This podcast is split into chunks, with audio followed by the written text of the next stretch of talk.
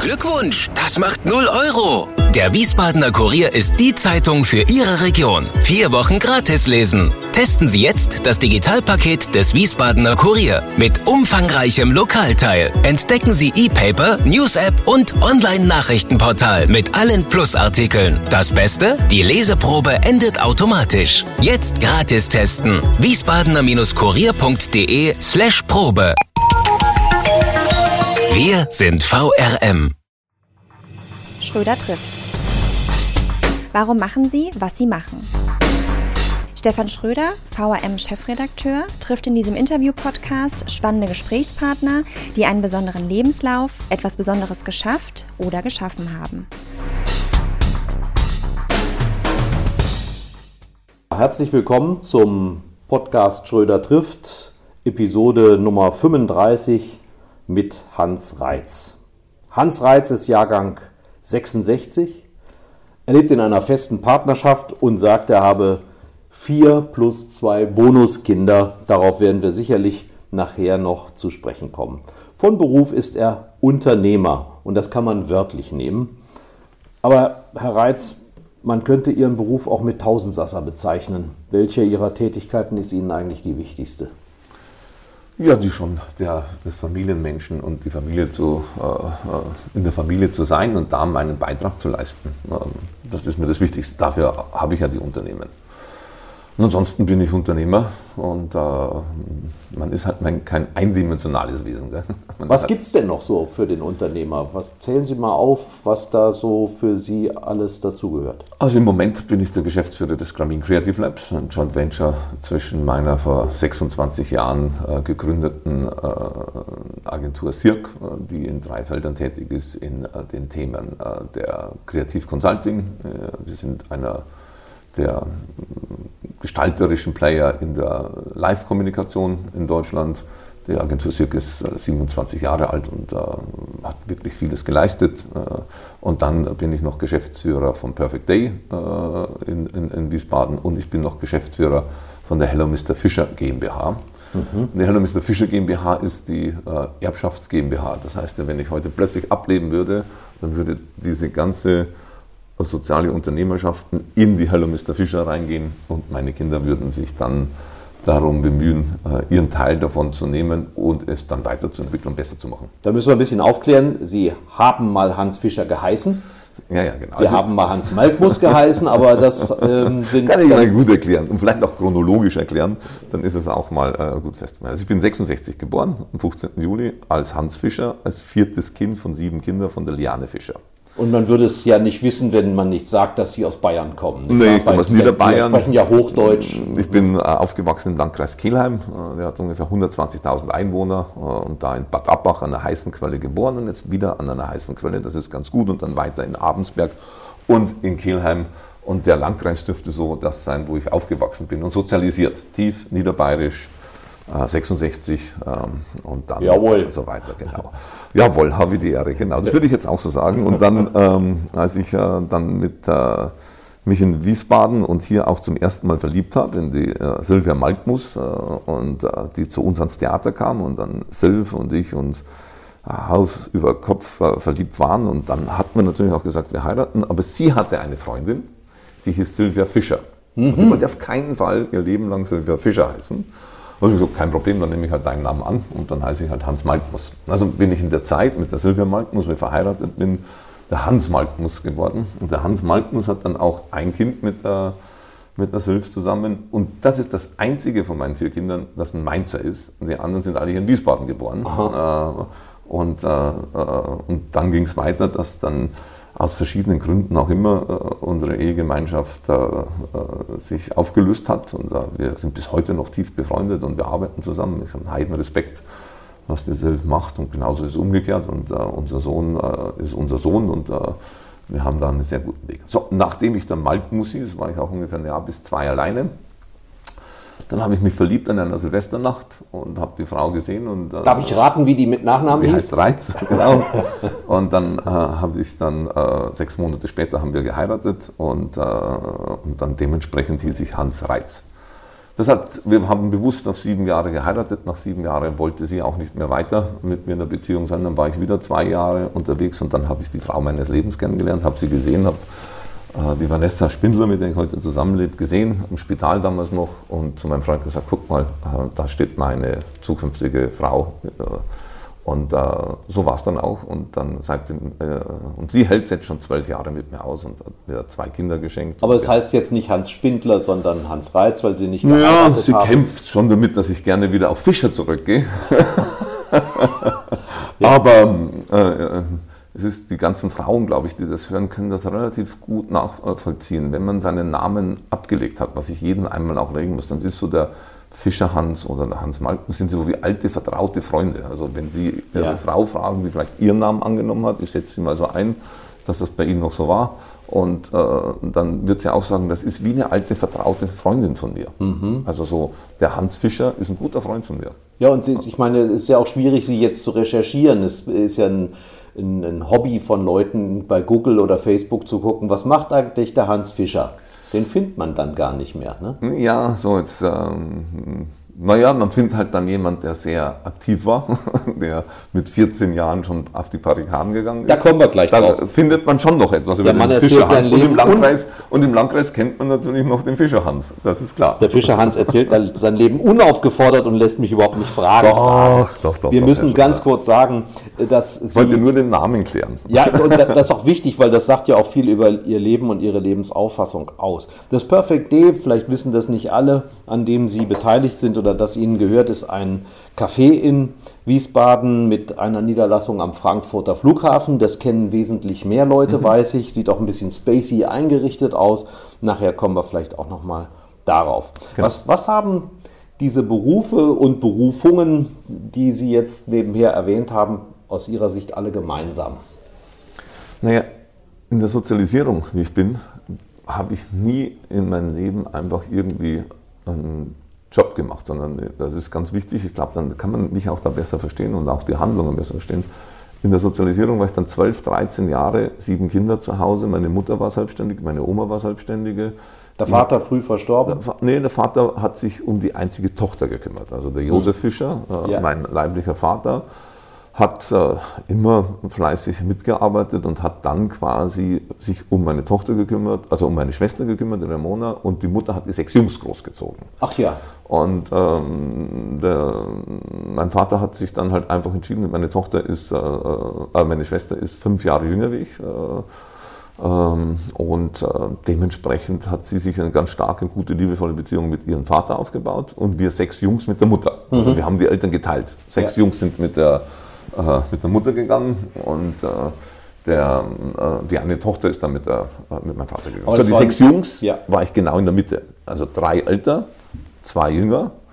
Und man muss sich vorstellen, dass der, der ein Jahr älter war, ein Kopf größer war wie ich. Also das hm. heißt, als kleiner Junge hatte ich vier Big Brothers über mir. musste sehr schnell lernen, wie ich das balanciere. Und also ich wollte nicht zur Last fallen und habe ja. also sehr früh angefangen, mein eigenes Geld zu verdienen. Klassisches Sandwich-Kind, wie man sagt. Klassisches Sandwich-Kind und äh, drei ältere Brüder und dann nochmal drei jüngere Geschwister, lernst du viel. Aber es war nie ein Job, haben Sie gerade gesagt. Nee, genau, es war genau. immer mehr Berufung, ja. frei nach Konfuzius, wer das liebt, was er tut, muss nie arbeiten. Wenn du 12, 13, ja, ja, wenn du 12, 13 Jahre alt bist und du merkst, äh, wie schwer, dass deine Mutter äh, schuftet, um sechs Jungs und äh, um äh, sich selber zu ernähren, dann möchtest du mithelfen. Ja. Also da haben wir alle, also keiner meine Mutter hat sich nie beschwert über die Arbeit, aber natürlich willst du mithelfen. Es war aber immer zu wenig Geld da. Also versuchst du geschäftstüchtig zu sein. Machst deine Geschäfte an, gehst dir an den Stammtisch, äh, redst mit den Leuten, fängst an zu handeln. Und dann habe ich früh angefangen zu handeln und habe sehr viel Geld verdient mit verschiedenen ja. Impulsen. Ja, ja, ich habe dann so, dank meines Bruders Norberts, der hat, der hat mir immer geholfen äh, mit seinen Unterschriften, äh, mit einem Autokauf. Also der hat immer viel für mich gemacht und hat mich dann zum Unternehmer werden lassen. Mhm. Äh, und ich habe dann sehr früh angefangen, mein Geld zu verdienen. Mit 14. Sie haben Kinos geputzt? Ja, genau. Kaugummis weggekratzt? Alles um Geld zu äh, Pflasterer, Bierbrauer. Also ich habe, glaube ich, drei, vier Arbeiten gleichzeitig angenommen und dann habe ich gemerkt, ein Unternehmen zu gründen und habe mehrere Leute mit reingeholt und so habe ich dann äh, zum ersten Mal dann später ein Sportgeschäft mit ungefähr vier, fünf Mitarbeitern mit 18 Jahren schon geleitet, habe mein eigenes Café gehabt, habe äh, mit Freunden Geschäfte gemacht und heute würde man so sagen, so fünf bis sechs äh, kleine Geschäfte gehabt, mehr wie 10.000 Mark im Monat verdient, Self-Made Man und wir waren, wir haben Partys gemacht und wir haben gelebt und wir haben um uns einander gekümmert. Sind Sie durch, eher durch Niederlagen oder durch Erfolge weitergekommen? Durch Respektlosigkeit. Also ich glaube so, dass man oft äh, gespürt haben, dass die Menschen einen die Arbeit nicht respektieren. Und das hat mich schon oft verletzt in meinem Leben. Und ich glaube, ich bin schon so einer, such weniger das Glück, das habe ich irgendwie gepachtet, das ist mir hold. Und da äh, bin ich natürlich auch sehr glücklich, äh, was so meine Person anbekannt. Aber die Respektlosigkeit, die meiner Mutter oft entgegengebracht worden ist, sie hat sich 74 scheiden lassen und mhm. äh, da war eine Frau noch schuldig. Die Respektlosigkeit bei uns im Wirtshaus gegen Homosexuellen, wie die geschlagen worden sind. Haben, meine Mutter hat immer jedes homosexuelle Paar aus dem Dorf geschützt, obwohl es damals noch strafrechtlich war. Sie haben äh, in Anführungsstrichen nur einen Hauptschulabschluss? Ich habe de facto, erstmal hatte ich gar keinen Abschluss, aber ich habe dann später nochmal so mit 18, 19 meiner Mutter zuliebe dann ein Jahr lang gepaukt und habe dann nochmal äh, den, äh, den Kaufmann gemacht, eine, eine saubere Abschluss. Also es hat mich ein Jahr gekostet, dann konnte ich Einzelhandelskaufmann noch werden mit sauberen Abschluss und allem. Aber in Deutschland lebt, lebt man sehr stark auch mit Status. Hat das auch, ist das auch ein Teil dessen, was Sie als Respektlosigkeit bezeichnen, dass man immer fragt, was haben Sie denn für einen Abschluss? Wo ist Ihr Diplom Business Administration und naja, ähnliches? Also ich habe das Glück gehabt äh, durch die Bildung im Wirtshaus. Also ich bin im niederbayerischen Wirtshaus groß geworden mit katastrophalen Umständen, wie die katholische Kirche sich verhalten hat, wie sich die Macht verhalten hat gegenüber einem Kind und im Kalten Krieg. Das heißt, man hat sich selber erziehen müssen. Wir hatten einfache Feindbilder wie Franz Josef Strauß und unsere äh, Gegner waren sichtbar. Also mhm. die, mhm. Donau war dreckig und äh, der Wald genauso verschmutzt. Also das heißt, gegen das, was wir aufstehen wollten, ging einfach. Ja.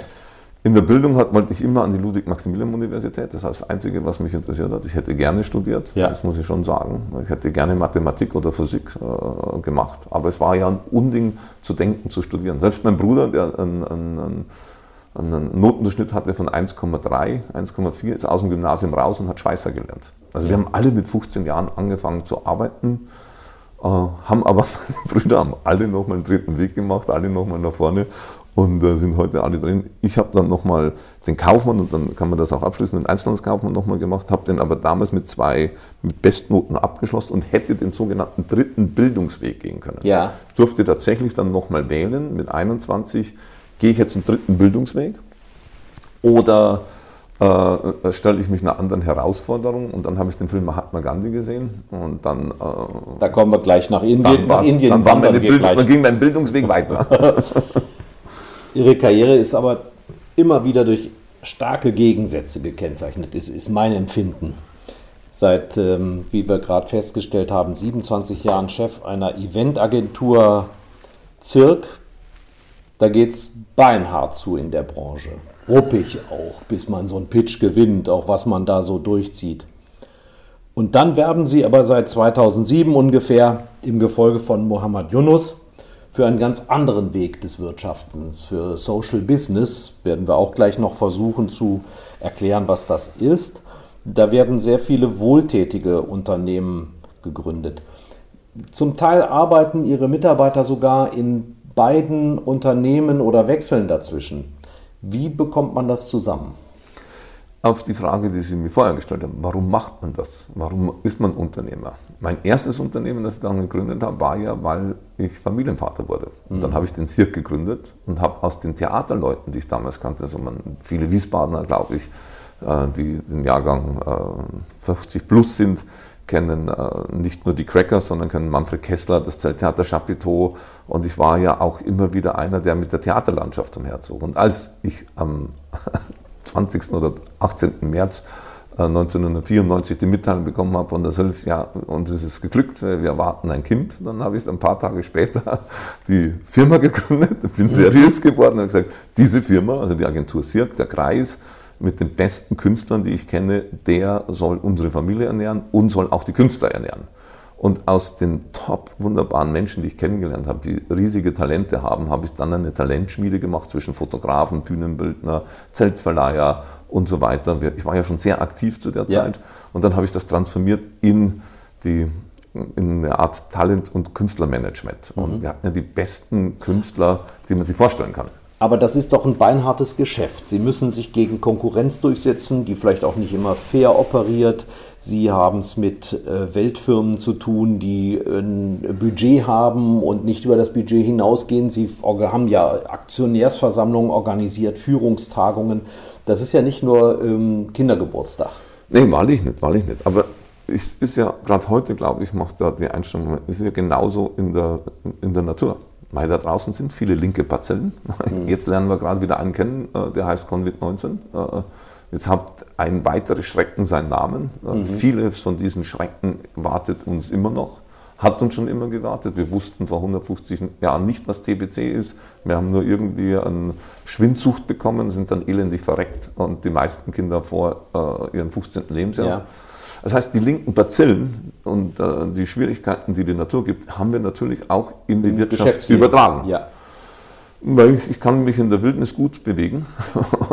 ich habe das oft genug geübt und da gibt es das Gute in der Wirtschaft und es gibt die anderen. Äh, die Frage ist, wozu dient man, was in der Wirtschaft dann wiederum beiträgt, äh, der Sinn der Wirtschaft, nämlich in meinem Fall was meiner Familie zu ernähren, aber der große Sinn, die große Überfrage der Wirtschaft ist es ja, äh, wofür dient sie? Ja. Und wenn man sie fragt, wofür sie dienen soll, warum wirtschaften wir im Prinzip, dann würde ich mich anschließen ähm, an, an Beuys und auch an, an Matthias Schenk, der, der, mir das vermittelt hat, sagen zu können. Schloss Freudenberg. Schloss Freudenberg. Ja. Gesagt, die Wirtschaft ist grundsätzlich da, um das Geistesleben und das Rechtsleben zu bewahren. Mhm. Dafür wirtschaften wir. Mhm. Das war sehr einleuchtend und diese, diese einfache Erklärung, warum existiert die Wirtschaft, schön erklärt, um das Geistesleben und das ja. Rechtsleben zu bewahren. Ja, zu stabilisieren. Es gibt noch so einen Gegensatz in Ihrem Leben. Wenn Sie beiläufig davon erzählen, dass Ihnen die Sophia von Spanien zugehört hat oder die Clintons ihre guten Bekannten sind oder Madame Hidalgo, die gerade wiedergewählte Bürgermeisterin von Paris, das ist ja die Welt auch der Großen und Schönen. Und auf der anderen Seite sieht man den Reiz in Wiesbaden, mit Flüchtlingen im Zelt sitzen, Obdachlose versorgen, sich im Bergkirchenviertel rumtreiben. Wie kriegen Sie das zusammen?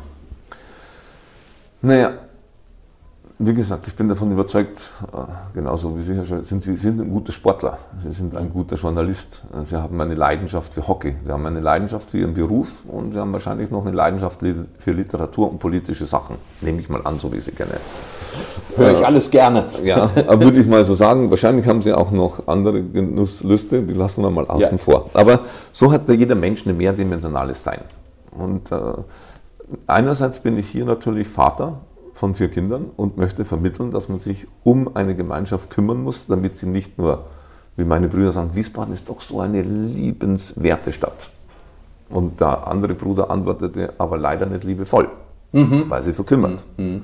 Und das Liebevolle in der Stadt vermisse ich doch sehr. Mhm. Also weil es einfach ist. Sie wäre ja eine liebenswerte Stadt. Wiesbaden kommt aber gleich noch. Mich interessiert ja. eher, wie begegnen Sie diesen, diesen Leuten oder was ist für die genau. so faszinierend? Damit ich denen begegnen Gedanken? kann. Also ja. jetzt mal bin ich war elfmal in Davos mit dabei und elfmal ja. Das, das ist das wenn ich dann internationale Davos, Wirtschaftsforum. Genau. Wenn ich dann und dann natürlich acht, neun Tage intensive Gespräche, sechs ja. Tage jeden Tag von morgens bis abends. ja, machen wir mal ein bisschen Name-Dropping, damit die Leute wissen, mit wem sie es da zu tun haben. Treffen, welche Leute treffen Sie da so? Okay. Den Chef der Deutschen Bank. Ich erzähle meine erste Begegnung und dann ist es mit dem Name-Dropping genug, okay? Also mein erstes Mal. War der Papst? Nein. Nein, nein. Mein erstes Mal in Davos, weil das wirklich witzig war, ähm, äh, Yunus wollte schon nicht mehr nach Davos. Mohammed also, Yunus erklären wir gleich. Genau, ja, der, der war schon x-mal dort und ja. sagte, ach, Davos bringt nichts. Dann sagt doch, Professor Yunus, lassen Sie uns nach Davos, lassen Sie uns das bespielen mit der Message, sozialunternehmerische, äh, also gemeinschaftsbewusste Wirtschaft nach vorne zu treiben. Das ist ja unsere große Message. Mehr Gemeinschaftsbewusstsein in der Wirtschaft lass uns das machen. Und dann gibt es Modelle, da können wir später noch drauf eingehen. Also bin ich in Davos angekommen, habe mir das natürlich alles äh, gut vertraut machen können, weil ich ja in der Eventagentur schon weiß, ja. äh, ich, wir könnten auch mit dem SIRK der Dienstleister vom mhm. WEF sein. Also das wäre eigentlich immer mein Ziel gewesen, kann ich den Pitch gewinnen, das WEF äh, äh, in der Organisation, in der Live-Kommunikation mit auszurichten und ähnlich wie WEF ist, das, ist die Kurzform. World Economic Forum, das World Economic Forum war eher ein Kunde für mich, für die Agentur ja. SIRK. Ich habe das immer bewundert. Ich nehme an, das WEF ist einzigartig und muss kultiviert und soll weiter nach vorne. Ich habe einen unglaublichen Respekt vor der Familie Schwab, was sie da leistet und äh, was sie da auf die Beine gestellt hat. Ich wäre die erste Familie, der ich einen Friedensnobelpreis äh, gönnen würde. Und zwar als Familie überreicht. Ja. Äh, weil Hilde und Klaus äh, das unglaublich mit ihrer Familie gemacht haben und ein Lebenswerk. Und es wäre auch ein schönes Symbol, äh, wenn das mal passieren würde. Sie hätten es wahrlich verdient. In Davos ist es ganz anders, wie man in der Zeitung wahrnimmt und allen drum und dran. Ich bin ein sogenannter Sherpa, also einer, der ein Esel, der die Lasten trägt für die anderen. Also ich bin da keine besondere Person, sondern einfach derjenige, der vorbereitet, der die Termine vorbereitet, der mitgeht und der mithört. So in dieser Rolle hat mich auch Jonas mitgenommen. Und das erste war dann im Schweizer Hof und das war dann ein Gespräch mit äh, Prominenten. Das versuche ich mit zu Ihnen, äh, um Ihr Name-Dropping Ja. zu dienen. Wir sind dann in Backstage gegangen und am Backstage war ein runder Tisch, wo die acht Diskutanten, äh, die vorbereitet sind, äh, da waren. Also rechts von mir saß Tony Blair und äh, Prime Minister. zu der Zeit musste ich mir den vorstellen.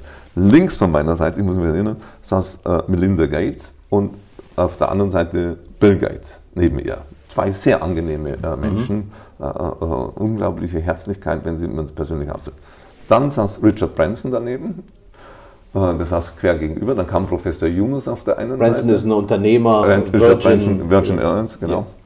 Und, äh, und dann kam äh, etwas später dann muss ich, äh, äh, Präsident Bill Clinton rein und hat sich an den Platz da angenommen. Und da war er aber auch schon ehemaliger Ja. AD. Ja, genau. Und aber da- immerhin. Ja. Aber immerhin, genau. Und dann kam ein junger Chinese, der war so groß, 1,54, keiner konnte sich ernst nehmen. Da kam, hey, my brothers and my sisters, how are you? Und äh, ich weiß noch genau, dass man äh, das äh, immer anschaute. Yunus kannte ihn gut und der verstand sich auch gut. Und das war Jack Ma von Alibaba und ist heute der erfolgreichste Unternehmer. Also das war das Erste, was ich dort erlebt Alibaba habe. ist das, was Amazon hier in der Ja, westlichen genau. Welt ist für China. Ne? Und danach habe ich Wahnsinn. natürlich Ja. viele junge Menschen auch in Davos getroffen, viele geistreiche Leute, viele Künstler, die versuchen, Peter Gabriel und viel, äh, äh, und äh, natürlich ist es auch Olafur Eliasson und es sind Menschen, die so große soziale Tätigkeiten kennen, Peter, äh, äh, Paulo Coelho und so weiter. Also Davos ist auch ein Gehör äh, von sensiblen, empathischen Menschen zu der sehr dominanten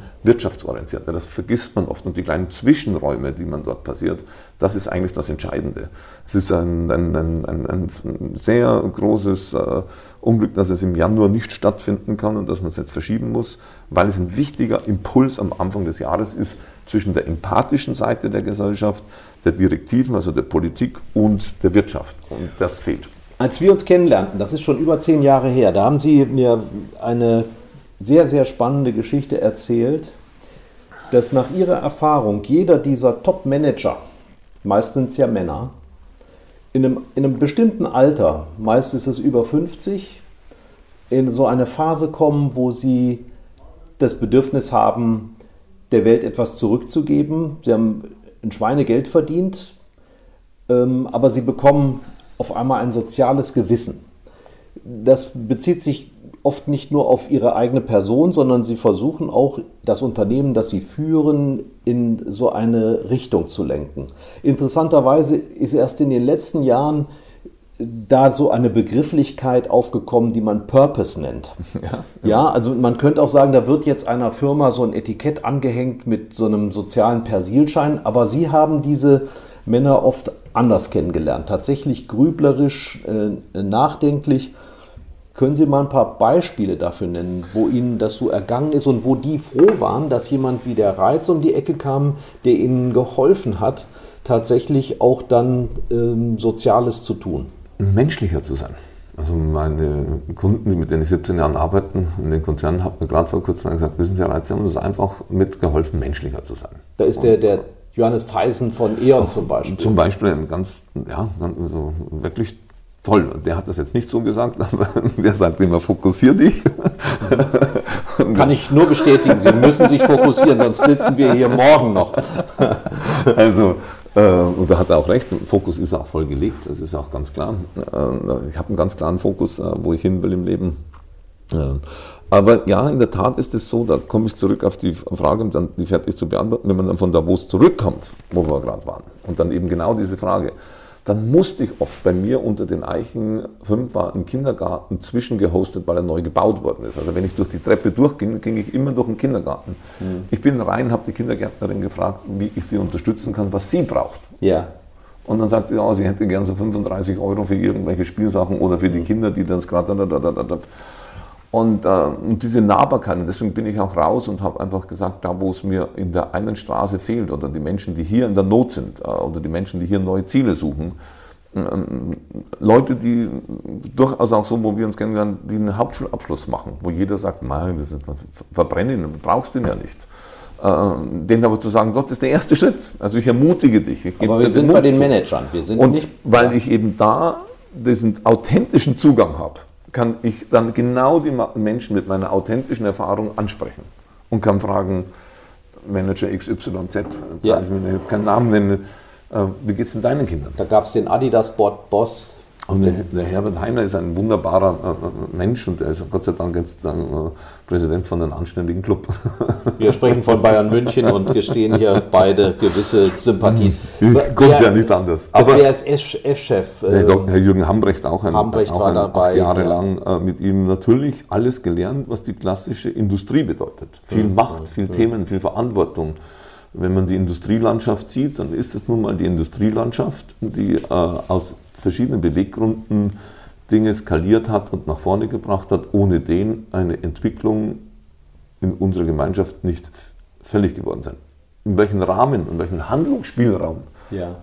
wir ihn geben, obliegt immer uns als in den Bürgersinn. Und der Bürgersinn ist mit Sicherheit etwas, an den ich sehr stark glaube, äh, weil ich ein Freisinniger und Freigeist bin. So, und Sie sind derjenige, sagen Sie, der halt sich in diesen beiden Welten bewegt, also sowohl in Davos auf sicherem Parkett sich befindet, wie auch im Bergkirchenviertel und jetzt wie eine Art Übersetzer oder Dolmetscher für Menschen, die sich in einer Blase befinden, im Dienstwagen durch die Gegend reisen, im Learjet, denen zeigen, wie das Leben wirklich aussieht. Dafür sind Sie eine ganze Weile von Jahren zu Fuß in der Welt unterwegs gewesen. Übrigens jetzt auch wieder zu Fuß, aber ich will natürlich auf Ihre indische Phase hinaus. Das haben Sie gerade schon mal er erwähnt. Ja. Sie haben den Film Gandhi gesehen. Ich glaube, Richard Attenborough hat den gedreht. 20 Jahre vorbereitet, ein Meisterwerk der, der, der, der Filmgeschichte. Und dann sind Sie von Bad Abbach nach Indien aufgebrochen. Das ist ja schon, also und das war jetzt nicht so eine Hippie-Geschichte und nicht Puna und nicht Nee, einen Guru aufsuchen, sondern Sie wollten was von diesem Indien kennenlernen, was Sie in dem Film gesehen haben? Ja, erstmal freisinnig, Freigeist. Ich musste und wollte meinen sozialen Beitrag leisten. Gesetzlich geformt war, dass ich Sozialdienst leisten musste. Ah, Aber ein Ersatzdienst, ein militärischer äh, Dienst kam gar nicht in Frage. Ich bin Ja. durch und durch äh, äh, gewaltfreier Mensch, also es kam nie in die Frage. Und Ersatzdienst wäre immer noch Dienst an der Waffe gewesen. Also habe ich mich entschlossen, mit 21 Jahren im letzten Moment das Land zu verlassen, aber mir einen eigenen sozialen Dienst aufzugeben. Die Mensch, äh, der Mensch, der mich immer mit am meisten äh, fasziniert hat, war natürlich äh, Mutter Teresa und ihre Arbeit in Kalkutta und Gandhi mit ihrer Sache auch und eine, tiefen äh, religiöse Auseinandersetzung durch die katholische äh, äh, Kultur hatte ich ja und Franz von Assisi war mein Vorbild. Also bin ich bin ich quasi nach Indien gegangen, um zu wissen, wie kann ich mich einbringen, um eine Gesellschaft zu verändern, die mir ja sehr verlogen, sehr äh, verwirrt und sehr äh, auf der Suche ist, sich noch zu finden. Also weil es war ja nochmal sehr viel Leid und Hass in der Gesellschaft drin. Und dann bin ich noch, äh, und dann habe ich gesagt, okay, ähm, natürlich war es auch ein bisschen die Hippie-Zeit und die tollen Leute Ach und, doch, und das ja. Goa und das Faszinierende. Und ich war noch nie von meinem 21. Lebensjahr an den Strand. Ich war, hab, die Berge, die, also ich bin, meiste war, das weiteste war äh, äh, Kufstein oder war äh, quasi über die Grenze nach Österreich zu meinen Freunden. Aber ansonsten war ich nirgendwo anders in der Welt. Ich hatte noch nie das Meer gesehen. Dann bin ich am 4. April 1987 mit der Egypt Air um 13.40 Uhr losgeflogen. Das werde ich nie vergessen. Mein erster Flug im Leben. In Kairo zwischengelandet, äh, sechs Stunden, sieben Stunden Aufenthalt, wieder weitergeflogen. Und dann bin ich gelandet und dann bin ich an die Zollbeamten hin. Man hatte noch so American Express damals, die gab es nicht, kein Handy gab es ja nicht. Und dann redet der Zöllner mich auf Englisch an. Und den Moment ist mir klar geworden, oh shit, du kannst kein Englisch. ich war, und ich dachte schon, irgendwie finde ich jemanden. Und dann hat mich Gott sei Dank hin, aber dann musste ich erst mal mein ganzes Englisch lernen. Und dann äh, hat Indien mich sehr, sehr beschenkt mit allem, was man sich beschenken kann. In südindische klassische Musik. Ja, es ging haben dann, Sie, äh, genau. Bin dann haben Sie studiert oder haben Sie gelernt? Ja, gelernt, genau. Also in Ja. Deutsch würde ich sagen gelernt. Studiert heißt ja in Deutschland dann immer, dass man nach einer Universität, aber ich habe Mhm. dann sechs Jahre lang jeden Tag fünf, vier bis fünf Stunden das gespielt, aber ist vielleicht einfach, warum? Also ich Das bin in ist so- Indien angekommen Das Instrument heißt, müssen wir nur was Tawil. Wie? Tawil. Tawil. Tawil. äh, Das ist äh, mit Name ist Maram und die Tawil zusammen sind zwei sehr alte Musikinstrumente aus der Karnataka Classical und die Tawil ist die Urtrommel, der Groß, Urgroßvater von der Tabla. Mhm. Ungefähr 3500 Jahre alt. Und, äh, Können Sie das heute noch? ja, ja, ja, ja, ja, ja. Ich spiele auch heute noch jeden Tag ein bisschen. Aber ich würde mal gerne erzählen, warum Genau. ich das gelernt Ja, habe. bitte. Also ich bin ja hingekommen, um zu lernen. Das war wirklich so mein großes Thema. Lernen, äh, Meditation, Yoga. Ich habe was gehört von Ayurveda. Da gab es gar kein Buch und so. Ich habe natürlich, äh, Gesundheit hat mich interessiert. Heilen hat mich prinzipiell interessiert. Zu helfen hat mich interessiert. Naja, dann bin ich angekommen im April und dann wollte ich natürlich erstmal das Meer sehen und mich ein paar Tage erholen und habe mich natürlich auf Goa und auf den Beach gefreut und war dann auch in Goa und war acht Tage lang am Strand und das war auch wunderbar. Und dann wollte ich weiter nach Hampi. Und in Hampi, 1987 im April, bin ich angekommen und habe dort mich zurechtgemacht, ein kleines Dorf. Das erste, was ich gemacht habe, mein eigenes Wirtshaus aufgemacht. Ich kann ja nichts anderes. Also ich habe sofort mit einem Inder mich zusammengetan und habe eine kleine Lounge eröffnet, habe mein eigenes Essen mit ihm gekocht. Am Strand oder? Nee, mitten in einer alten Ruinen. Hampi liegt in der Innen, also liegt so ungefähr 10 Stunden, 12 Stunden Busfahrt vom, ja, nee, länger, Entschuldigung, 18 Stunden vom Strand von Goa weg. Ach, ist ein ja. altes Kaiserreich, ist ungefähr so halb so groß wie Rom und ist so eine verfallene Ruinenstadt gewesen. Damals von den Touristen noch gar nicht erkannt und Hampi in Vijanika heißt das. Äh, super. Naja, mein Problem war, ich habe mich dann super, zurechtgefunden, Freunde gefunden, die Englisch lernen, von den Leuten die Sprache aufgesaugt und so weiter. Und nach ein paar Wochen äh, bricht die Cholera aus. Und Da war das die- Wirtshaus im Eimer. aber hallo, und wenn die Cholera ausbricht, dann fallen die Leute zur Hälfte um. Und es geht so schlimm und dann allem drum und dran. Und dann habe ich natürlich, ich hatte ein paar tausend äh, Mark äh, in der Tasche und dann habe ein Wasser organisiert, bis ich gemerkt habe, oh Mist, ich habe all mein Geld ausgegeben. Ich habe noch 200 Mark, ich bin in Indien. Was mache ich jetzt? Und dann habe ich von jemandem gelesen, der in Südindien wohnt, der dort eine Pfefferfarm hat. Und dann dachte ich, ja, den besuche ich jetzt. Also 200 Mark hatte ich ja noch, die Busfahrt kostet ein paar Euro. Ich lebte für weniger wie für 5 Mark am Tag. Also ich habe ein sehr einfaches, bescheidenes Leben Ja. gelebt. Mein Tagebuch ist eigentlich nur Zahlen, was ich ausgegeben habe, wie lange ich im, äh, im Zug saß. Und als ich das gefunden habe, mein Tagebuch, habe ich gesagt, was ein schräger Vogel bist du denn? Das sind nur Zahlen. Ja. Also was ich hatte, wann ich aufstand, wann ich ins Bett ging. Buchhaltung. Buchhaltung. Reine Buchhaltung. Mein ganzes Tagebuch ist nur Zahlen. Naja, und so bin ich dann runter und bin nach Kummeli, da war dann der Klaus Hoppe, der hatte dort eine Pfefferfarm, das war ein Pädagoge aus, äh, aus in der Nähe von Hannover. Äh, und der hat sich dort ein, eine indische Frau geheiratet, hat eine wunderschöne Pfefferfarm gehabt. Und bei denen habe ich dann ähm, ähm, mich ein paar Wochen aufgehalten, denen geholfen, der hatte noch kein Wasseranschluss, Wasser, wurde ein Freund von Klaus. Und der hatte mir dann was von einer Meditation erzählt, da geht man zehn Tage hin, da kann man meditieren, das heißt Vipassana Meditation und dann wollte ich mich auf den Weg dahin machen und bin an den Tempel angekommen, Meenakshi-Tempel in Madurai äh, und sitze davor und schaue mir diesen wahnsinnigen Tempel an. In den ersten Jahren in Indien habe ich es nicht gemacht, in einen Tempel reinzugehen, weil ich zu viel Respekt vor den Gläubigen hatte. Man hat ja auch keine Lust, wenn jemand in der Kirche ist und dann kommen Schaulustige Ja. rein. Macht man einfach nicht, zumindest. Naja, und da hat mich dann ein Chandran Mohan angesprochen und gesagt, hey, do you wanna, wanna learn the drum? Do you wanna learn music? Und dann sage ich, oh, no. Hey, come on, I teach everybody embryo, I, I friends of, of Beatles, I'm an old music teacher, we go in the forest and uh, we go and we bring you a big teacher and you can live in the forest, in the hut, under the tree, in the jungle. Und ich so, oh, nee, komm, ich war noch nie musikalisch. Bin weggefahren von Madurai, sitze im Zug und denke mir, warum nicht?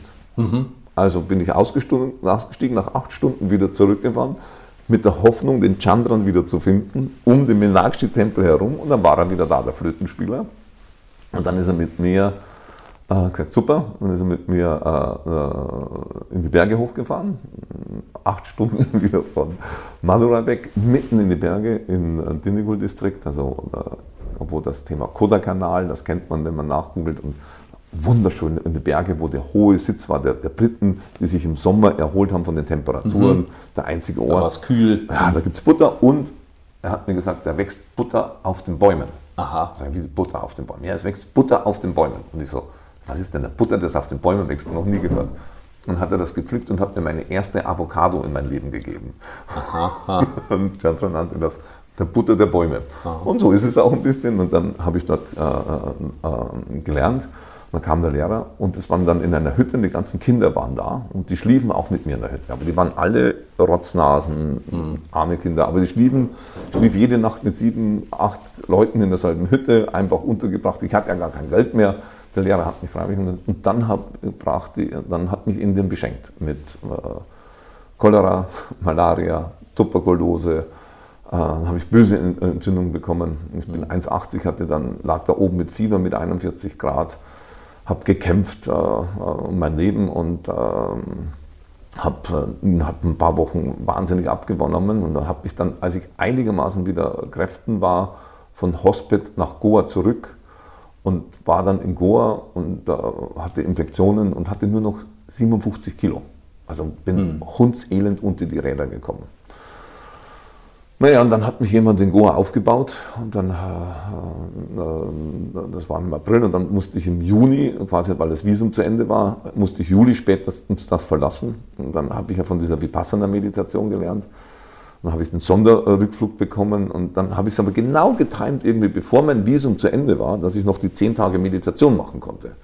Und dann habe ich mich trotz Krankheit, trotzdem in diesen zehn Tagen Stille und das hin und sagen kann, ja, vielleicht kann ich ja noch etwas tun. Und dann habe ich zehn Tage lang quasi gekämpft. Heute würde man sagen unter Quarantäne. Ja. Und dann bin ich nach Hause geflogen äh, und das war dann der 4. Juli. Und dann kam ich an und wurde sofort ins Tropeninstitut weg. Äh, Im Tropeninstitut wurde ich sofort dann rechts der Isa an, äh, unter Quarantäne gestellt und dann äh, war ich die Nummer 44. Kein Mensch hat mich gefragt, was ich erlebt oder gemacht habe. Und dann durfte ich wieder raus und dann bin ich nach Hause und habe meine Mama besucht und dann hat, und erst meine Ärztin und dann meine Mama und dann meine Freunde. Und dann kam der Anruf, meine Hausärztin, also die das ja nie machen darf, nur weil wir im Dorf sind, ruft meine Mutter an und sagt, oh, dein Sohn hat TBC. Der muss sofort, der hat eine offene TBC, der muss sofort wieder äh, zurück. Dann ruft meine Mama mich an und sagt, ja, Hans, du musst sofort ins Krankenhaus, du hast Tuberkulose. Und sage ich, mir geht's super gut, ich bin überhaupt nicht krank. Mama, ich bin der glücklichste Mensch der Welt. Ich bin gesund, ich war krank, aber jetzt bin ich mit Sicherheit nicht krank. Also mir ging es sichtlich besser. Meine Wunden sind da halt. Dann eine halbe Stunde später ruft sie wieder an, ah, jetzt haben die schon wieder angerufen. Du hättest auch noch Malaria, Hakenwürmer und Salmonellenvergiftung. Du musst bitte zurück ins Krankenhaus. Und ich so, Mama, ich bin gesund. Bin ich zu meiner Mutter runter und hat mir in die Augen geschaut. Und dann hat sie zu mir gesagt, oh Hans, ja, wenn ich in deine Augen schaue, dann glaube ich, du bist glücklich. Geh wieder zurück nach Indien. Ah, aha. Und dann habe ich gesagt, ja, das mache ich. Und dann bin ich wieder zurück nach Indien. Wir müssen jetzt abkürzen, dass den, aber das, so ist die das, Geschichte. Das waren insgesamt sieben Jahre dann, die Sie auf Wanderschaft verbracht Dann, haben. genau, dann bin ich wieder zurück nach Indien, Ja. habe das wieder geheilt, habe dann Mutter Teresa getroffen und habe dann eben auf die Zeit gemacht und habe dann das vorgenommen und war da ja gestärkt. Habe diese blöde Tuberkulose, diese blöden kleinen Viecher, diese ganzen linken Bazillen, die da jedes Jahr den Menschen ausgesetzt sind, Jahr für Jahr im Monsum, äh, die Leid haben, Die haben Sie besiegt. Ja, niedergemacht. Aber Sie waren nicht nur in Indien, Sie waren in Afghanistan, Ja. Pakistan. Ja, ich musste alle drei bis sechs Monate aus Indien raus wegen dem Visum und dann bin ich im, jetzt im September, wenn meine Mama hat am 11. September Geburtstag, ich bin auch jeden September nach äh, Deutschland gekommen, um zu gratulieren. über die grüne Grenze von der Schweiz eingereist, weil sonst hätten die Feldjäger mich ja damals geholt. Ach richtig, Sie waren ja Deserteur Ich, sozusagen. ich habe mein Leben im Ausland fortgesetzt, aber äh, im Inland wäre ich wehrdienstpflichtig gewesen. Ja. Das hat sich erst aufgelöst, als die dritte Söhne-Regelung wieder kam. Naja, und dann äh, war es dann ziemlich klar, dann habe ich auch die ersten Theaterleute kennengelernt in, in, in den Sachen und dann ist dieses aus Indien immer raus zu müssen, weil man sechs Monate ein Visum hat, hat mich dann halt zu einer äh, Wanderschaft bewegt. Und da habe ich mir auch Irak angeschaut und ich wollte auch einmal über den Landweg dann wieder zurück, bin dann auch über den Landweg dann nach Indien und war sieben Jahre lang auf äh, Reisen. Davon habe ich zwei Jahre lang auch äh, viel äh, Experimentelles gemacht, als Mönch gelebt. Und die Musik, um das eben zurückzukommen, bei Chandran, das habe ich beibehalten. Die Trommel begleitete mich dann sieben Jahre. Und ich habe jeden Tag, und die hat 12 Kilo und ich bin überall mit dieser Trommel hingegangen. Ich Ja. habe die immer mitgeschleppt, dieses Ding. Und, immer, und über sechs Jahre lang zwischen vier bis sechs Stunden am Tag geübt. Irgendwann tauchen Sie mit einem Zirkus namens Chapiteau in Wiesbaden auf. 1900. Ja, das war im Sommer, habe ich die kennengelernt, 1990, genau. Ähm, wie kam es denn, dass Sie, Sie haben mal erzählt, Sie hätten sogar Wohnwagen an Wohnwagen mit Eckhard von Hirschhausen gelebt. Ja, War das diese Zeit? Ja, genau. Ich habe also äh, Zelttheater Chapiteau habe ich äh, über, in Regensburg kennengelernt. Wir hatten ein kleines Zelttheater aus dem Tatort Theater in Bern und haben das Gauklermärchen gespielt. Und wir waren zwei kleine Zelttheater, die nebeneinander standen. Und der Manfred hat dann gesagt, oh, super, dich kennenzulernen. Ich war ja der Manager und habe das, glaube ich, jetzt da sehr gut gemacht. Und der hat, ach, wir brauchen unbedingt einen Manager. Und dann habe ich gesagt, ja, nein, äh, managen will ich eigentlich nicht, aber kochen würde ich für euch. Also so, aber ich gehe jetzt erst nach Indien und da hast du meine Poste Restante, schreibst du mir in Poste Restante Mumbai oder Poste Restante Kumuli Post Office, da komme ich auf alle Fälle äh, vorbei. Damals musste man noch einen Brief hinterlegen. Und als ich dann wieder in Indien war, in Kumuli, hatte ich einen Brief von Manfred Kessler und der hatte mich dann eingeladen, äh, mitzumachen. Das war 1990. Hatte mich damals auf ein Kemi, glaube ich, hieß sie verliebt in eine Frau, die wollte ich auch besuchen wieder in Deutschland. Und dann bin ich zurück und dann habe ich das gesehen und dann habe ich die Zelttheater Chapiteau besucht. Das war im äh, Hunsrück auf der Burg Waldeck und der Manfred hat äh, mit seinen Leuten gerade Chapiteau eingeübt. Der Regisseur ist gerade davon gelaufen, es war kein Geld mehr da. so. Klassisch. Und dann habe ich gesagt, gut, ich helfe euch, wenn ihr mir, also zu der Zeit war ich besitzlos unterwegs und habe gesagt, also ich arbeite für jeden, wenn er dafür sorgt, äh, dass er mir was zu essen gibt und Platz zu schlafen. Damals rauchte ich noch und Zigaretten mussten sie zahlen. Äh, Heute bin ich Gott sei Dank diese suchtlos. Ähm, Und ansonsten helfe ich euch gerne. Und dann helfe ich heute mal im Sommer. Ja, und so habe ich dann das Zelttheater Chapiteau gemanagt, gemacht, getan. Und aus dieser Hilfe wurden dann drei Saisonen, die wir miteinander gemacht haben. Und so kam man dann jedes Jahr zum Neroberg. Und Wie kam der Hirschhausen dazu? Der Hirschhausen war mit mir in Regensburg dabei, das war Varieté etc. Also die Regensburger sind eine sehr liberale Stadt gewesen, um äh, äh, spielwütige Theaterleute einen Platz zu geben. Anders ja. wie in dieser Stadt hier, da musst du immer kämpfen, dass du dein In dieser Stadt ist Wiesbaden, wo wir gerade sitzen. Äh, ne? und ich bekam an und kam ans Theater an und am Warmen Damm und habe den Schiller gesehen und gesagt, da muss ein Zelt hin. Ähm, da muss man Zirkus spielen, da muss man Zelttheater gegen Aber am dieses warmen Damm war Ihnen verwehrt, Sie mussten immer Bis ins, heute. ins Nerotal. Bis heute. Ja. Ich musste ins Nerotal und im Nerotal war das erste Tag so, da habe ich mich hingehockt, getrommelt, um den Platz einzutrommeln. Und- und dann schrie einer von der rechten Hälfte, aufhören! Und von der linken Hälfte, weitermachen! Herzlich willkommen in Wiesbaden. Ah ja. Hier äh, äh, treffen sich die Kulturen. Wir unterbrechen jetzt für eine wichtige Rubrik, Ja. gefürchtet. Sie heißt Auf ein Wort. Auf ein Wort will sagen, die Antwort auf die Fragen soll möglichst kurz ausfallen. Am besten nur ein Wort. Ich probiere es, ich spiele mal mit Ihnen. Okay, sind Sie bereit? Absolut. Vor was haben Sie am meisten Angst? Von mir selber. Was ist Ihnen eine Sünde wert? Meine Frau. Jeder Mensch ist eitel. Woran erkennt man das bei Hans Reitz? An meiner Brille und an meinen Schuhen. Welcher Mensch ist Ihr Vorbild?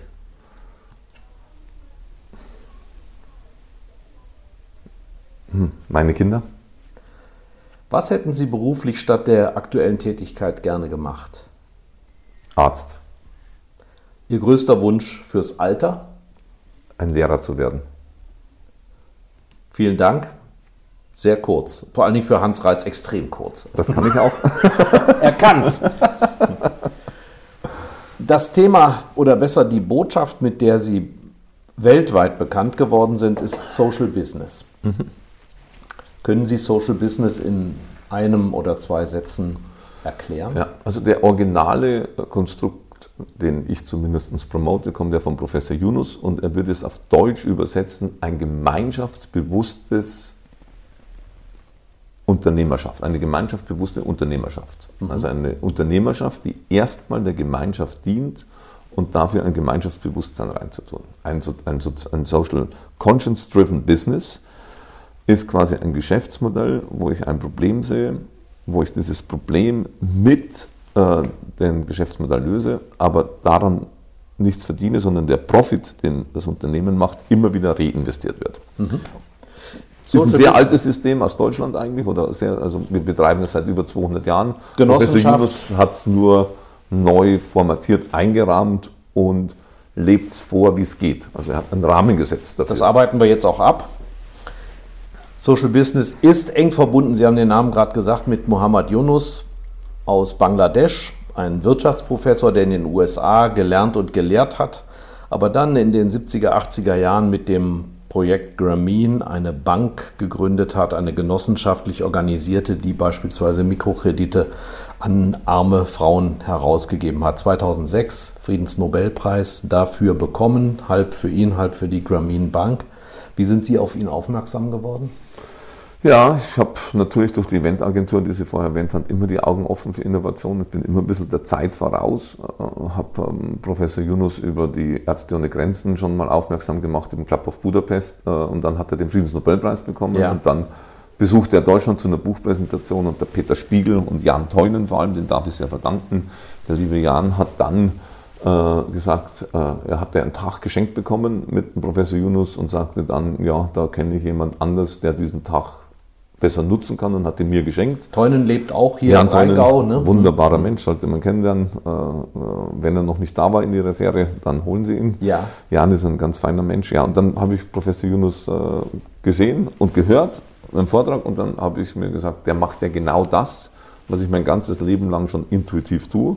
Nur hat er einen ganz klaren Erklärrahmen und eine Professur dahinter und nennt es Social Business. Ja. Was, Sie kennen ihn jetzt seit äh, 13 Jahren. 13 Jahren, ja. Was fasziniert Sie an ihm? Und seine Disziplin, äh, seinen Respekt vor jedem einzelnen Menschen, den er hat. Das merkt man schon daran, dass er noch, ich habe nie erlebt, dass er zu spät kommt. Und er ist, ist er schon mal unausgeglichen? Also Nein. ich habe ihn ja auch schon ein paar Mal erlebt, aber das ist unglaublich. Er sagt, er braucht keinen Urlaub in dem Sinne. Nein.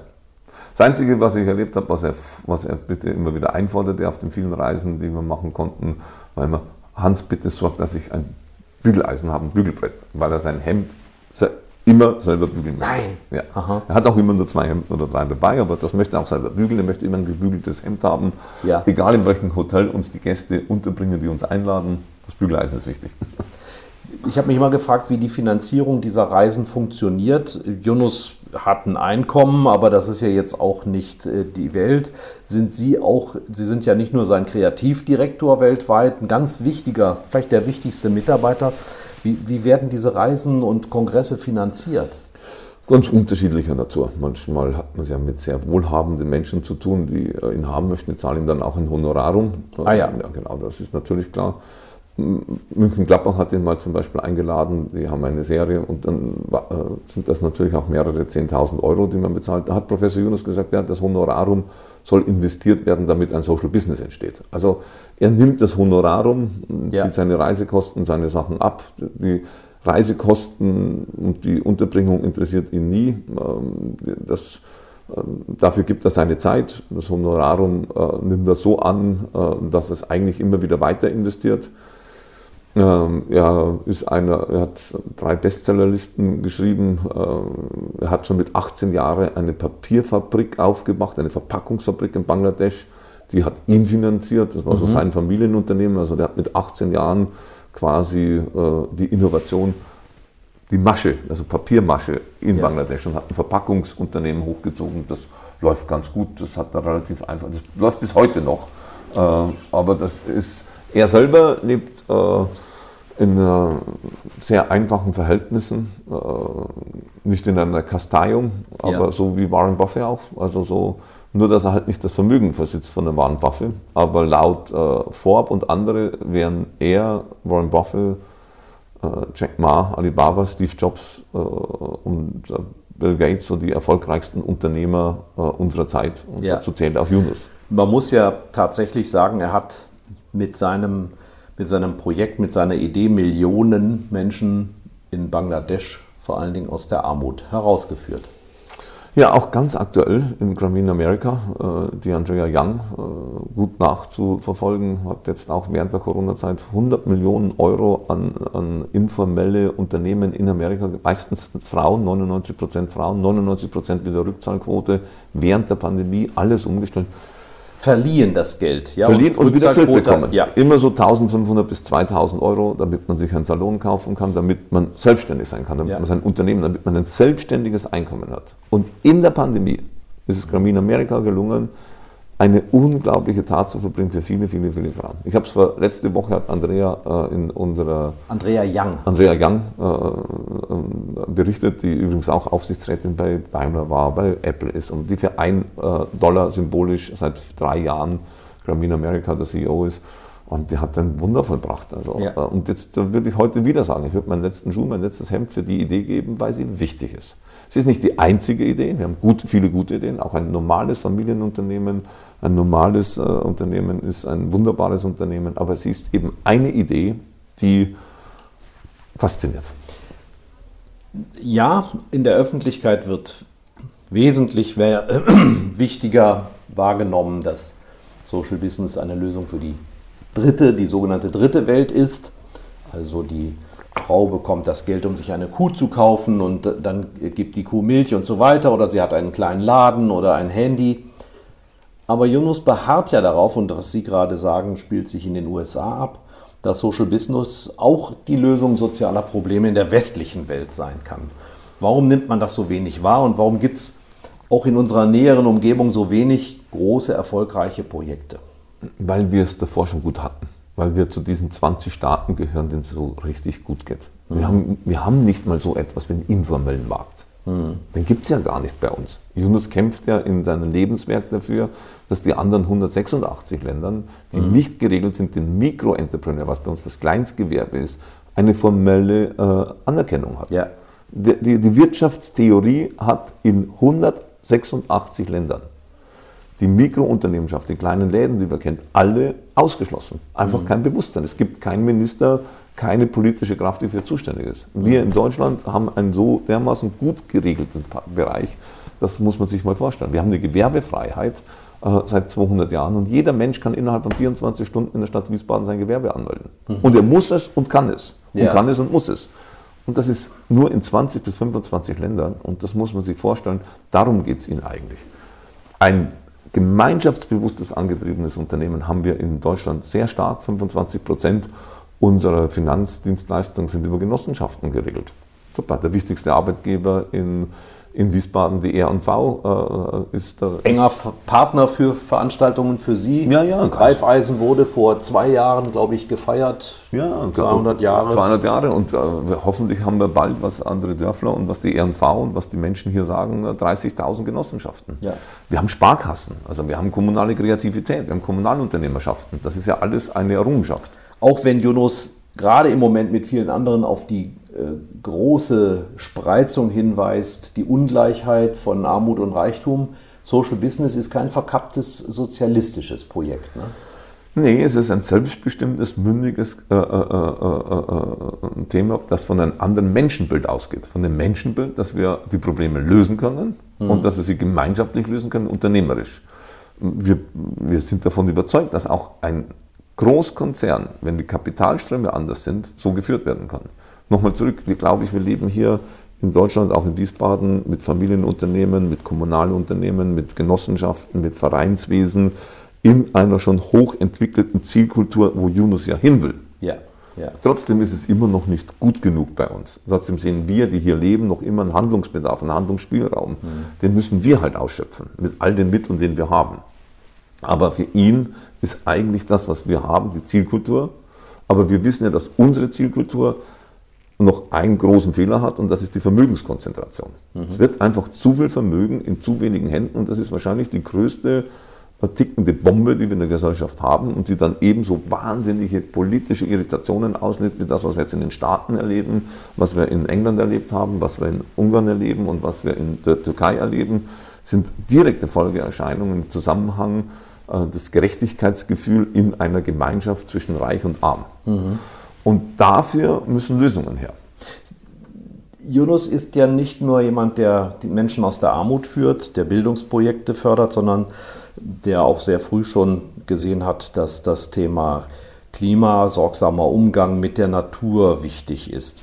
Können Sie uns da ein paar Beispiele nennen, wo das erfolgreich praktiziert wird, dass man sagen wir mal, die Akkumulation von Kapital auch ohne Schaden für die Natur erreichen kann. Ja, also ohne Schaden ist es ein Thema, regenerativ ist es ein nächstes Thema und ich würde auch noch sagen, vor allem aufräumend ist ein großes Thema. Also wir haben jetzt zum Beispiel angefangen, äh, dass wir ein Yunus Environment Hub über die Christine Jäger aus dem Kramin Creative Lab äh, äh, entwickelt haben die letzten drei, vier Jahre. Die arbeiten ganz eng zusammen mit der End of Plastic Waste und bauen jetzt für Millionen Investitionen in Vietnam direkt vor Ort einfache deutsche Lösungen auf, um Recyclingmaßnahmen zu tun. Wir mhm. können ja ganz viel schon bewegen mit, mit, mit gemeingültigem Wissen, was wir hier haben, was wir eigentlich wie Generika in der Pharmazie übertragen können. Die Recyclingwirtschaft ist so offen, der Bund der kommunale Unternehmer sagt, hey, wir lernen euch alles. Äh, wir fangen halt dann die Betreiber an, die jetzt quasi vor Ort das Plastik einsammeln, das Plastik mobilisieren, das Plastik umarbeiten und es dann so zurückzuführen im Wirtschaftskreislauf, dass wenn schon mal da ist, es nochmal und nochmal und nochmal so oft wie möglich verwendet wird. Das ist ein schönes Beispiel. Das bauen wir jetzt ein Werk gerade auf in der schwierigen Zeit in Vietnam und eins in der Nähe von Pondicherry in Tamil Nadu. Kommen wir nochmal zur Unterhaltungsbranche, in der Sie ja das Geld verdienen müssen, mit dem Sie andere soziale Projekte auch fördern. Sie haben kürzlich einen, ja, ich möchte mal sagen, dramatischen Appell veröffentlicht wie wichtig aus Ihrer Sicht diese Branche ist, ja fast systemrelevant. Können Sie das nochmal erläutern? Ja, also der jetzige äh, Umstand ist ein Ereignis. Dieser Virus ist ein, ein, eine Pest, eine, also eine Pandemie ist einfach, da ist nichts Gutes dahinter. Es ist eine Herausforderung, die die Natur uns gibt und die wir gemeinsam meistern ja. müssen. Also ähm, wie wir jetzt damit umgehen, jetzt hat es einen gewissen Kreis getroffen und es trifft natürlich den Kreis der, der Ereignismacher, also da, wo ich auch dazu gehöre oder viele anderen. Wir sind ein so hochqualifizierter äh, Bereich, unser Handwerk ist wirklich sehr gut. Wir können riesige Veranstaltungsabsicherung machen, bis zu zwei, drei Millionen Euro. Wir erstellen Sicherheitskonzepte seit 30 Jahren. Es gibt in Wiesbaden eine Handvoll hervorragender Eventagenturen, eine Handvoll Supertechniker. Und äh, wir alle sind, wir alle saufen ab, wir alle gehen unter, wir alle äh, verzehren unser Eigenkapital bis zum letzten. Mir selber steht das Wasser bis zum Hals und du bist gerade froh, heute ist der 30. und du hast wieder ein paar hunderttausend Euro äh, auf der äh, Lohnpayroll und hast irgendwie wieder geschafft. Sie mussten Leute entlassen und in Kurzarbeit schicken. Wir haben Leute viel transformiert, trotzdem haben wir immer noch ein paar hunderttausend Euro Fixkosten im Monat wo die Löhne und Gehälter bezahlt werden müssen. Ach und Krach schaffst du das diesen Monat. Nächsten Monat musst du schauen, du verschuldest dich als Unternehmer. Ich habe Millionen aufgenommen jetzt, um irgendwie zu halten und bist einfach mit 54, 55 dir der Verantwortung bewusst, du musst diese Phase bis 22 überleben. Es wird einfach nicht gut im Frühjahr. So lange wird es dauern. Alles andere ist eine positive Überraschung. Aber ja. für unsere Branche, für die Gastronomie, in der ich tätig bin, für die äh, Hospitality, für die anderen, eine knallharte Realitätsbetrachtung, es wird nicht besser. Was hat sich jetzt schon geändert? Sie sind ein ausgesprochen kreativer Mensch. Sie haben sogar mal gesagt, kreativ sein ist auch ähm, zu wissen, was kommt. Wie wird sich unsere Gesellschaft im Hinblick auf Corona verändern? Auch natürlich vor allen Dingen Ihr Business. Also unser Business hat sich grundlegend verändert. Wir sind bei, äh, der Burkhard Kicker hat das vor kurzem ausgedrückt. Ich war gestern in Berlin auch wieder wenn du, und ich bin jetzt vier, fünf Mal schon in Berlin gewesen, es ist einfach dann gespenstisch. Es ist einfach anders. Ich bin auch, ich, nicht weil ich äh, fahre normalerweise Zug, aber regelmäßig nehme ich den Flieger, um auch im Perfect Day wieder nachzuschauen, um einfach zu gucken. Am Flughafen des eigenen. Es ist Geschäft. gespenstisch. Ja. Es ist gespenstisch zwischen Berlin und du kommst nach Berlin und du fühlst Berlin und du denkst dir, das ist wie Oktoberfest ohne Bier. Das ist einfach, wenn es nichts mehr zu entdecken gibt, aber auch, die, also auch hier so, wenn wir Menschen nicht das Unerwartete ja. haben können, das Spontane, wenn nicht morgen äh, der 22-Jährige irgendwie die 22-Jährige kennenlernen kann, wenn es kein Random gibt, wenn es kein Aus... Also es ist eine harte Zeit für uns Menschen, weil wir ja brauchen, um unseren Gemeinschaftsdruck auszuhalten. Also, aber es ist vorbei, es fühlt sich nicht gut an. Wir müssen alle miteinander schauen, ähm, dass es natürlich gut ist, dass wir zusammenkommen, aber immer nur unter dem Grund, wie geht es uns und wer braucht es? Wer braucht im Moment ein Konzert? Für wen soll das Staatstheater spielen? Für die Abonnenten? Warum? Wenn es ja, weil sie vielleicht einsam sind. Sie, aber wir müssen uns bewusst sein, warum wir zusammenkommen. Aber in jeder Zusammenkunft trägt die Verantwortung, darüber nachzudenken, wo stehen wir, wen geht es nicht gut, weil dieses Leid leise ist. Es ist einfach, die Menschen, denen es davor schon nicht gut geht, die werden noch Ja. leiser. Die Menschen, die psychisch krank sind, belastet es noch. Das Leid ist leise. Die eine alleinerziehende Mutter hier in Wiesbaden, der Familienvater, der seinen Haushalt nicht mehr führen kann, die Leute, die Angst haben um ihre Jobs. Es ist ein Leid, es ist wie Ertrinktod. Leises Leid. Ja. Und da müssen wir, und jetzt kommt es natürlich darauf an, dass wir eigentlich unsere Leute, die alle in Kurzarbeit sind, warum können wir die nicht hernehmen und können die 54 Grundschulen in Wiesbaden digitalisieren und die Toiletten reinigen? Ja. Warum sehen bei uns in Wiesbaden die Grundschulen, äh, die Toiletten so aus, wie sie aussehen? Weder Sie würden Ihren Enkel hinschicken, noch Ihre Tochter. Äh, warum, warum bemühen wir uns jetzt nicht, wenn wir die Kraft schon haben, äh, ähnlich wie Sanifair, jede Schultoilette zu digitalisieren? Und dann genau zu wissen, was verbraucht ist, aus der neuen Technologie in der Hygiene mit jedem Kind gleich respektvoll umzubringen. 30 Sekunden Hände waschen, das ist wie eine kleine Meditation. Hygiene heißt die dienende Kunst der Gesundheit, Gesundheitsverständnis rauszubringen und dann gleichzeitig in den Toiletten die Infrastruktur für eine IT-Struktur reinzubringen. Und mit vereinigten Tagessätzen könnte Schokopro, Palast Promotion, die ganzen hier in Wiesbaden zusammen und innerhalb von sechs Monaten wäre jede Grundschule mit dem Know-how, den wir als Eventler haben, digitalisiert und vor allem die Hygienevorschriften. Aber nicht die Hygiene, sondern dass man gerne und liebevoll kleine Kinder auf die Toilette gehen lassen kann. Der Alexander Lorz war gestern hier Currywurst essen. Ich habe es genau gesehen. Das ist der Kultusminister. Stellen Sie sich doch mal hier an die Currywurstmanufaktur und sprechen ihn darauf an. Naja, ich werde die politische Wege gehen und werde ihn direkt jetzt ansprechen. Die Idee, dass wir jetzt noch stärker raus müssen wir. Wir werden ja auch irgendwie zeigen, bevor wir ertrinken, müssen wir uns zeigen. Ich rufe auch jeden Einzelnen mit auf, endlich äh, klar zu sagen, wir sind hier, wir wollen was leisten. Wir können leisten. Wir brauchen keine Almosen. Ja. Also wirklich nett. Ich brauche keinen Überbrückungs- äh, äh, Ding und, und Zuschuss. Ich hätte gerne einen klaren Auftrag. Wie ein Handwerker. 672 Euro, 365 Euro Tagessätze, die ein vereidigter Steuerberater macht. Ausnahmesituation. Die Stadt muss keine Ausschreibung machen. Hier ist die Anton Grüner Schule. Gehen Sie mal in die Anton Grüner Schule und schauen Sie sich die Toiletten dort an. Ich habe sie mir in der Karl von Ossietzky Schule angeguckt. Und? Das hat gereicht. Oder? Ja. Und jetzt könnten wir anpacken. Und eine, ähnlich wie der, der Schwung in der Sanifair, ich habe das damals mit begleiten dürfen vor 17, 20 Jahren. Eine, also, wenn man die Karte dann zieht, den Bonus, ist das wie ein, eine weitere Erklärung, ein Dankeschön. Wenn ich zehnmal mir die Hände gewaschen habe, dann, äh, dann kann ich das einzahlen in Schulkiosk oder wie auch immer. Da werden uns viele kreative Lösungen. Aber die Toiletten könnten zugleich auch die Infrastruktur für die Datensachen sein. Und dadurch könnte man auf den Toiletten auch gleichzeitig das Wasser messen. Wir wissen, was dann los ist in der Schule. Und es gibt viele tolle neue Startups, die sogar Also aus auch Toiletten umweltpolitisch nochmal. und total gut. aktiv werden. Und wir könnten sehen, dass es da ist und in diesen Sanitäreinrichtungen könnten dann die komplette Infrastruktur der IT sein und die Schule wird digitalisiert. Schokopro, Palast Promotion, Name Alles und alle anderen Mitstreiter ihrer Branche. Branche könnten das Ja. sofort einrichten und wir wären im nächsten Schuljahr 100% digitalisiert. Letzte Frage. Und das Geld wäre da. Ja, das, ist, das haben wir ja jetzt gelernt. Wenn was gebraucht wird, ist Geld da, aber Sie haben sich ja jetzt auch zu Wort gemeldet. Ich bin gespannt, wie das ausgeht. Wie gesagt, Sie sind ein Mann, der gewohnt ist, in die Zukunft zu blicken und auch sich darauf vorzubereiten. Wenn Sie die ganzen Rahmenbedingungen, Folgeerscheinungen von Covid-19 beobachten, was glauben Sie, was aus dieser gemeinsamen Leidenszeit bleiben wird und was wird wieder gehen? Schwierige Abschlussfrage. Was wird bleiben? Also ich hoffe, was bleibt, ist äh, die Erkenntnis äh, der Demut und den Respekt vorm Leben. Das ist die Hoffnung. Also dass man einfach ein bisschen mehr respektvoller und hat. Was kann gehen?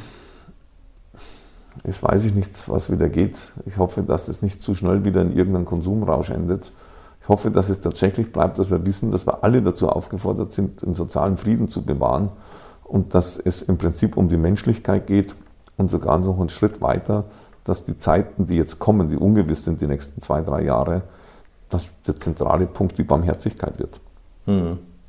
Und hoffentlich geht die nicht, sondern kehrt sie zurück und entfaltet sich in jeden Einzelnen. Also Menschlichkeit bis hin, äh, dieses schwer zu verstehende Wort, äh, dass es um, wahrscheinlich geht es um Barmherzigkeit.